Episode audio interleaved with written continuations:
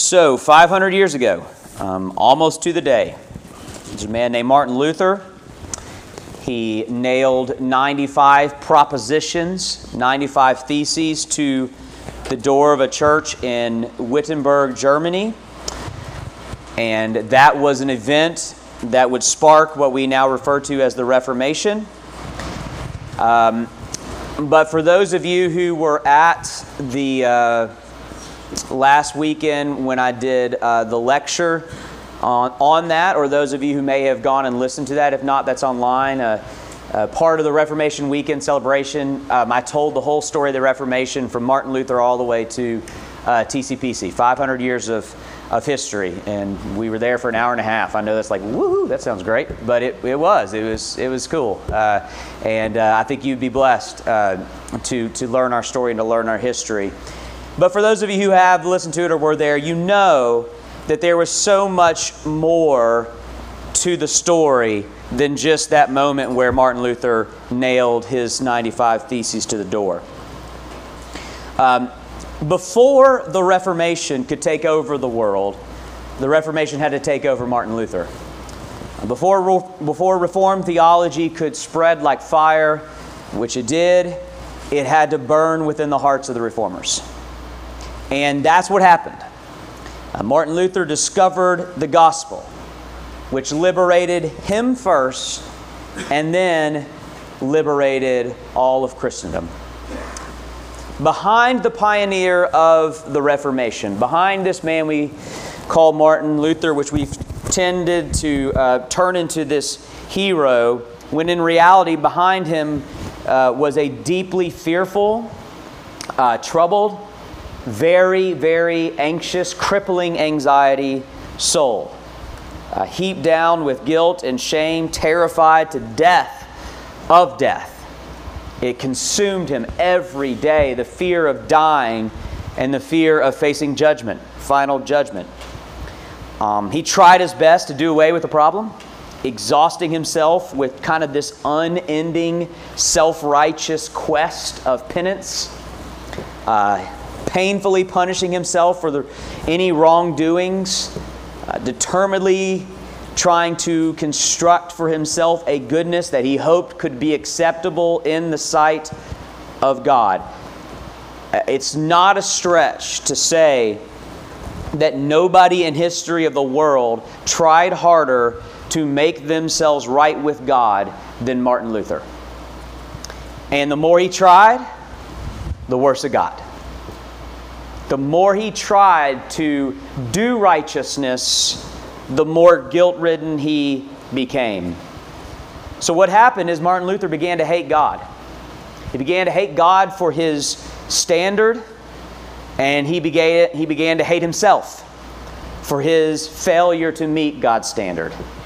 And what happened is he just fell into this torturous pit of kind of uh, introspective despair and depression that he could not get out of. But in the darkness, at the, and this is the way God so often works, at the bottom, at the depths, when finally he came to the end of the darkness, staring into the abyss, a hating God, hating himself, a light dawned. It was a light that would set fire to his soul and eventually would set fire to the world. And now, 500 years later, that fire of the Reformation burns still even in this church, which, which holds the theology of the Reformation so dear. What was the light that Luther discovered in the darkness? No doubt it was a journey to get him there, but the final moment, the spark that, that ignited the fire was one verse, the verse that is before us this morning. God used Romans 1:17 to change Martin Luther who in turn changed the world. And I wanted to do the same for us this evening. And my prayer is that the journey that Martin Luther went through, which was a decade long journey to get him to that point, my prayer is that that journey, that the Spirit would be so gracious to let us experience his whole journey here in 20 minutes. The best way to honor the Reformation is to personalize the Reformation. So let's do that together this night. My hope is that we encounter two things from this verse the burden of Martin Luther and the freedom of Martin Luther. So I want us to enter into his despair, and then I want us to be liberated like he was liberated. But let's start with the burden of Martin Luther, what he faced. For in it, the righteousness of God is revealed. Now, what is the it there? That refers to the previous verse where Paul says, it was our assurance of pardon, I am not ashamed of the gospel. And now in verse 17, he says, For in it, so the it is the gospel. Your translation, if you're using a different one than the ESV, may even just have the gospel inserted there um, and take that liberty, which is fine. So he's saying, in the gospel, the righteousness of God is revealed. Now, in the next point, we are going to look at the epiphany that Luther had about this idea of the righteousness of God. But I want us first to understand what Martin Luther already understood the righteousness of God in the conventional sense. The gospel does begin with the revelation of the righteousness of God in the sense of it begins with this terrifying news that God is righteous. God is righteous. It's not just that um, he perfectly meets some standard of righteousness, it's that he is the standard of righteousness. He defines what righteousness is. What is righteous? That which God is. What is unrighteous? That which God is not. Now, the righteousness of God has a justice component to it. If God is truly to be righteous, then God must judge all unrighteousness. Otherwise, he's not righteous. Or to put it another way, if he were to permit any unrighteousness, then he would compromise his own righteousness, because to be righteous is to judge unrighteousness. So, a crucial component of the righteousness of God. And this is what Luther understood really well, and this is what tormented him. A crucial component of the righteousness of God is the condemnation of all unrighteousness. Now, what implications does that, the righteousness of God, have for unrighteous people like us? Well, it has really scary implications. Listen, He loves you, He loves us, but not more than He loves His righteousness. That is, though He loves us, and though He wants us, He will not, indeed, He cannot compromise His righteousness in order to have us. And so, for the sinner, which we all are, for the sinner, the righteousness of God means the condemnation of God. Now, I realize that in our day, what I just said there um, and this is our day. This is unlike Luther's day. In Luther's day, what I just said there, that the righteousness of God demands the condemnation of God, the judgment of God, all this stuff, that was just a given. In Luther's time, nobody questioned that. That wasn't a problem. And really, that's been like that up until the past, I would say, uh, 100 years of our culture. But I understand that in our time, um, and is okay, you just have to speak into the context that you are, but in our time, the concept of divine judgment and condemnation is wholly unacceptable and even reprehensible and needs an apologetic. And here's just what I would say very briefly. What you need to understand, what you need to understand is that everyone subscribes to the notion of the righteousness and justice of God, even though they think they don't. Even if, you te- even if you tell me, or even if you claim to not believe that there will be an ultimate justice a judgment day, whatever you want to call it. You're fooling yourselves. And I think you know that. It's actually true. And here's how. In the next chapter of Romans, Paul expounds upon the idea of judgment. Um, he, he, he, he makes the claim here in chapter 1, and then he expounds on judgment in chapter 2. And what he does is he brilliantly traps everyone into acknowledging not just the reality of judgment, but it, the, the appropriateness of judgment. This is what he says He says, You have no excuse, every one of you who judges.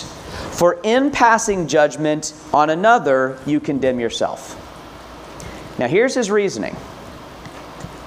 The moment you pass judgment, you are admitting there is a thing called justice. In fact, you are demanding that there be a thing called justice. And the moment you admit that there is justice, you are admitting that you yourself are under the standard of justice. And the moment you do that, you condemn yourself because you fall short of what is just. I'll say it another way. The moment you demand anything from the world, the moment you say that's right and that's wrong, the moment you say that should not be and that should be, the moment you say to anybody, you should not do that to me, you should not do that to them, whatever, the moment you make a judgment call, you are not just admitting there is justice, you are demanding that there is justice. And the moment you demand that there is justice, then you are placing yourself under that same demand, which you cannot escape. In other words, you can't have it both ways. You can't have an existence where you demand right and wrong and yet expect to be the exemption of that existence. And most importantly, you can't judge and then tell God he can't judge you. Either justice is a thing or it's not. Either righteousness and justice is a thing or it's not. If it's not, then quit acting like it is. Quit demanding that it is, which is impossible. Good luck with that. You cannot do that. If it is, then you have to play the game too. You have to play by the same rules. Now, here's the big problem when it comes to the idea of justice you couldn't even escape your own condemnation. Here's what I mean. If you were only judged based upon your standard of righteousness, then you would fall miserably short of that. If your judgment day was simply, let's see how you measure up to what you have said is right and wrong, so you spent a lifetime demanding justice from the world. You said, this is right, this is wrong, so forth. Okay, we'll just use your standard. How do you measure up to your standard? You know it. You would fall miserably short of your own standard of righteousness and condemn yourself. But it gets only worse. God couldn't care less about your standards of righteousness. He is righteous, He is the standard of righteousness and he will judge us on nothing less than his own perfect standard of righteousness. So let me state this as plainly as possible. And you may, you may have never had a preacher be this honest with you about the problem. Uh, but I really mean that I want us to enter into the torment that Martin Luther experienced. This is the torment, and may it torment our souls likewise. There really is a God, that God really is righteous, you really are going to die. You really are going to face the righteousness of God, and you will not be able to endure that. God must and he will condemn because he is righteous. What are you going to do about it? What are you going to do about death? What are you going to do about Judgment Day? You can deny it with a secular answer and say there's no such thing. Only the unenlightened believe such myths. When we die, we just die. There's nothing else. That's all. You can believe that if you want. It doesn't matter. It's still coming. You can ignore it by numbing out its reality with entertainment and shopping and hobbies and pleasures and addictions or whatever you want. However, you want to distract yourself, however, you want to numb out its reality, it doesn't matter. It's still coming for you. You can do the religious thing and you can try to beat the system. That's what Martin Luther tried. And that's what every other religion is offering you a way to try to beat the system. Be a good person, work off your bad deeds with good deeds. You could try that. It doesn't matter. Luther tried that much harder than you will ever try, and he couldn't pull it off. You can't either. It's still coming for you. You can fear it. You can hate God for it. You can say this isn't fair. You can rage at the heavens. You can say he's not a good God. You can yell at him. You could hate him like Luther did. You can say he should never do such a thing. It doesn't matter. He's righteous. It's coming. What are you going to do about your judgment day that with every heartbeat and every breath draws nigh? I tell you what you should do. You should wake up you should sober up to life's truest reality. which is death, and its coming. Sober up, prosperous Americans who don't like to think and talk about death. We just like to, don't want to think about it. Sober up American churches that just trifle about with entertaining self improvement messages that have nothing to do with eternity.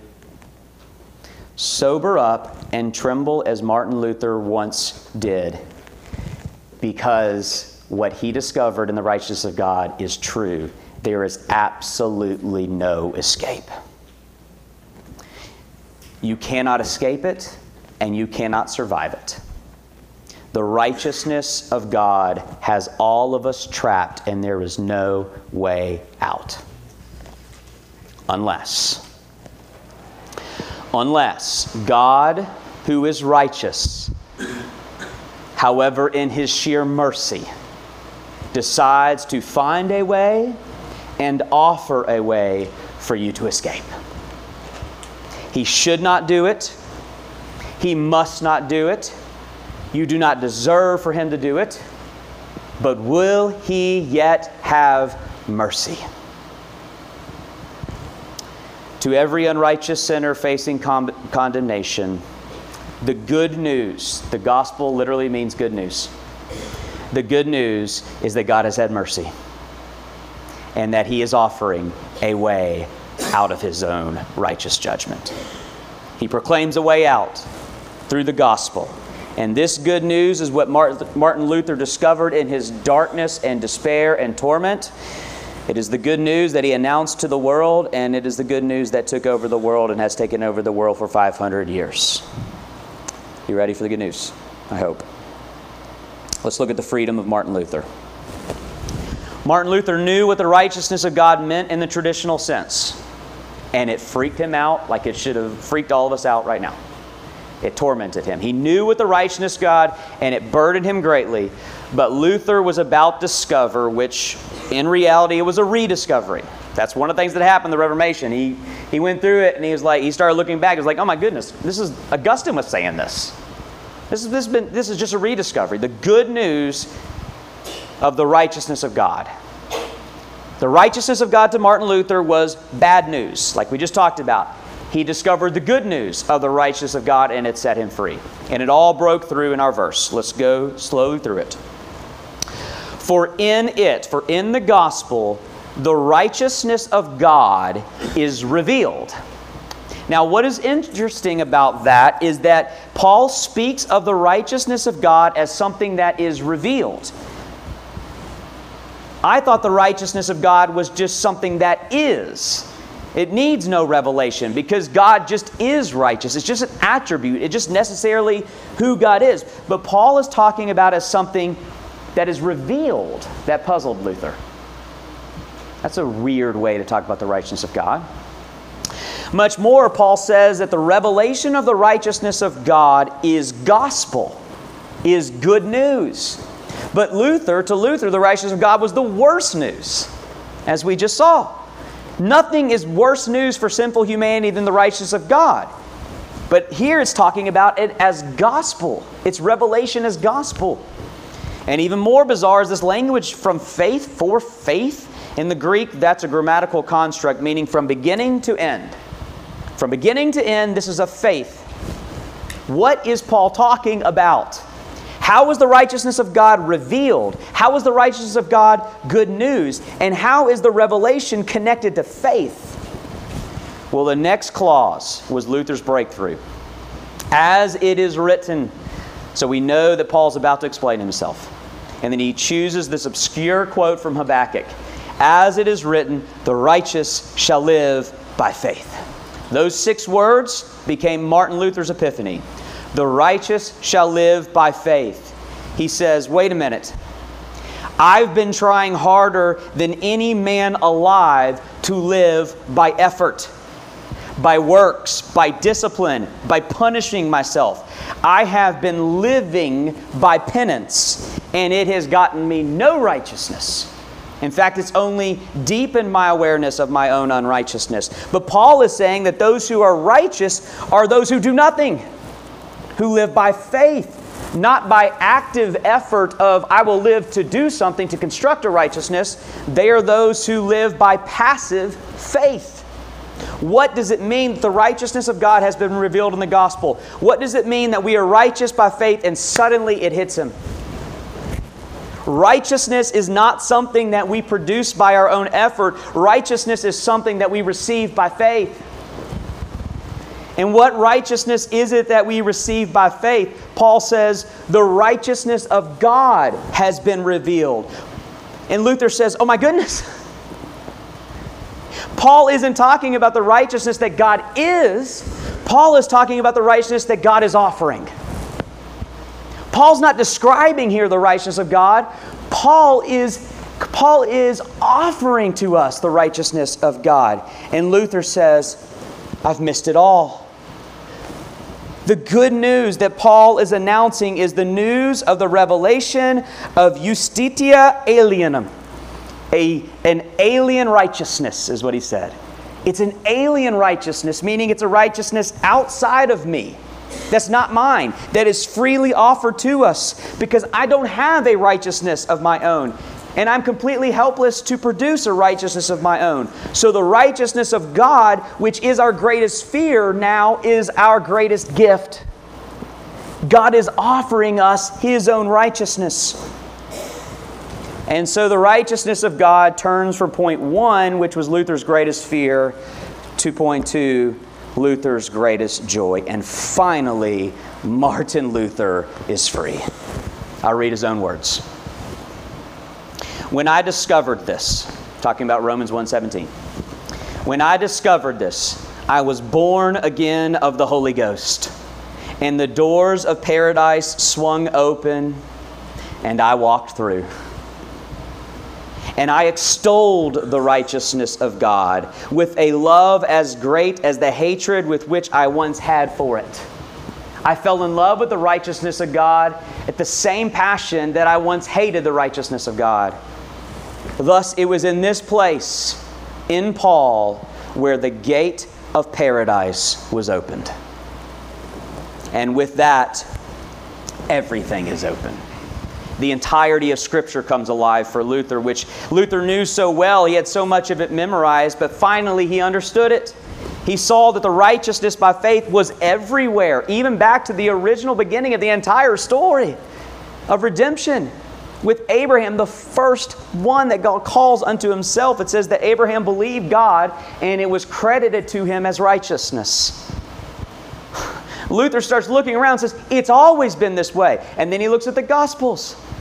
And he sees Jesus saying that I have come to offer my life as a ransom. Or, or I have loved, God so loved the world that, that whoever believes in him will not perish but have everlasting life. And then he looks at Paul and Galatians in particular, and the whole thing just explodes with meaning. He saw that the righteousness of God that is revealed, that Paul's talking about, was the incarnation of God. Jesus himself, that the alien righteousness, the righteousness outside that we receive by faith, is the very righteousness of Jesus. He saw that his filthy unrighteousness, what happens to our unrighteousness? Luther sees that what happens is that Jesus received that in his death and condemnation. Martin Luther finally sees the gospel and Martin Luther is free, finally. And you can be free too. What Luther discovered 500 years ago, you can discover tonight. and I say that to non Christians and Christians alike. To those who would not call themselves Christians or don't really know, kind of maybe uh, I'm a Christian in a nominal sense, I, I, I kind of dabble, so to speak, whatever. Um, here's what I would say I would say, first of all, that point one actually is true. You may have never had anybody be so honest with you about it, but it is true. There is a God, and you will stand before that God in judgment. But I have an offer for you the greatest offer you will ever receive. In the name of Jesus, as a minister in his name, I would like to offer you the righteousness of Jesus. You don't have to stand before God in your unrighteousness. You can stand before God in His righteousness. A righteous God must condemn unrighteousness. but a righteous God must accept righteousness. You can be free from the fear of death and judgment. This ver- you could go to bed with death settled. You could go to bed tonight not afraid of judgment. Not because you have produced any righteousness of your own, but because you have possession of the righteousness of Jesus Christ. Believe upon the Lord Jesus Christ, and you shall be saved. But, Christian, those who are righteous in Christ, it is time to start believing and living like what I just said is actually true because it is. What happened with Martin Luther is he discovers this, and then it kind of was just this journey the rest of his life of believing it again and again and again, more and more and more. He would go back down into his depression. He had to remind himself of it again, and it was just a struggle the rest of his life to take that one truth that set him free and continually return to it for his own liberation. And so I say to Christians, it's time to start believing and living like this is actually true because it is. Enough with the endless introspection, trying to convince yourself that you're accepted in the sight of God, that's getting you nowhere. It is an alien righteousness, not an introspective con- an introspective case that you've made in your mind that worked out. Enough with the introspection, enough with the self condemnation and self hatred of yourself, enough with singling out certain sins that you think are really, really bad and you've elevated a certain level, and when you do them, it causes you to doubt your assurance. Things like that. Enough with the comparison game that goes on within Christianity where you envy the performance of other Christians and condemn yourself that you're not able to perform like them, enough with dwelling on the past, maybe even that one thing in the past that you cannot get past, that is crippling you. It's gone. It doesn't matter. It's over. Let the past go because it's not your past. That was Jesus' past on the cross. Your past is his life. Your future is his life. Enough dwelling on the past, enough fearing the future. It is enough. To hell with your religion. That's where it belongs. Live the heaven of God's gospel. Martin Luther on his deathbed, weary and battered from a lifetime of suffering and protest against the church. His closest companions by his bedside, they have to shout um, because he's lost his hearing by this point. And so they have to yell at him. His deathbed. They yell out, Reverend, are you ready to die trusting in your Lord Jesus Christ and to confess the doctrine which you have taught in his name? This is it.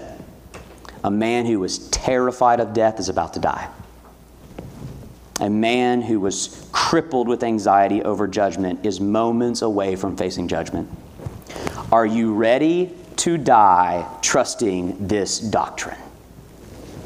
Which you have taught to the world, which has started a revolution, wonderful, but now it gets real. Are you ready to die trusting the doctrine that you have taught? Luther whispers all he can say one word, the last word of his life. He whispers, Yes. And he dies to go face God clothed in the righteousness of God. What about you? Are you ready to die? Are you ready to face the righteousness of God? If by faith you belong to Christ, then I will answer that for you. You are ready. You are as ready as you will ever be because you have been made ready. You are ready to face the righteousness of God because you yourself have been given the very righteousness of God. Let me thank Him. Jesus, thank you for your gospel. Thank you for your alien righteousness that you did not have to give us, but you have given and provided. Thank you that you have us, that uh, our sin was yours, and your righteousness is ours. Bless you for the good news. May it never get old. May it capture us this evening. maybe for the first time. We pray in thanksgiving to you, Lord Jesus. Amen.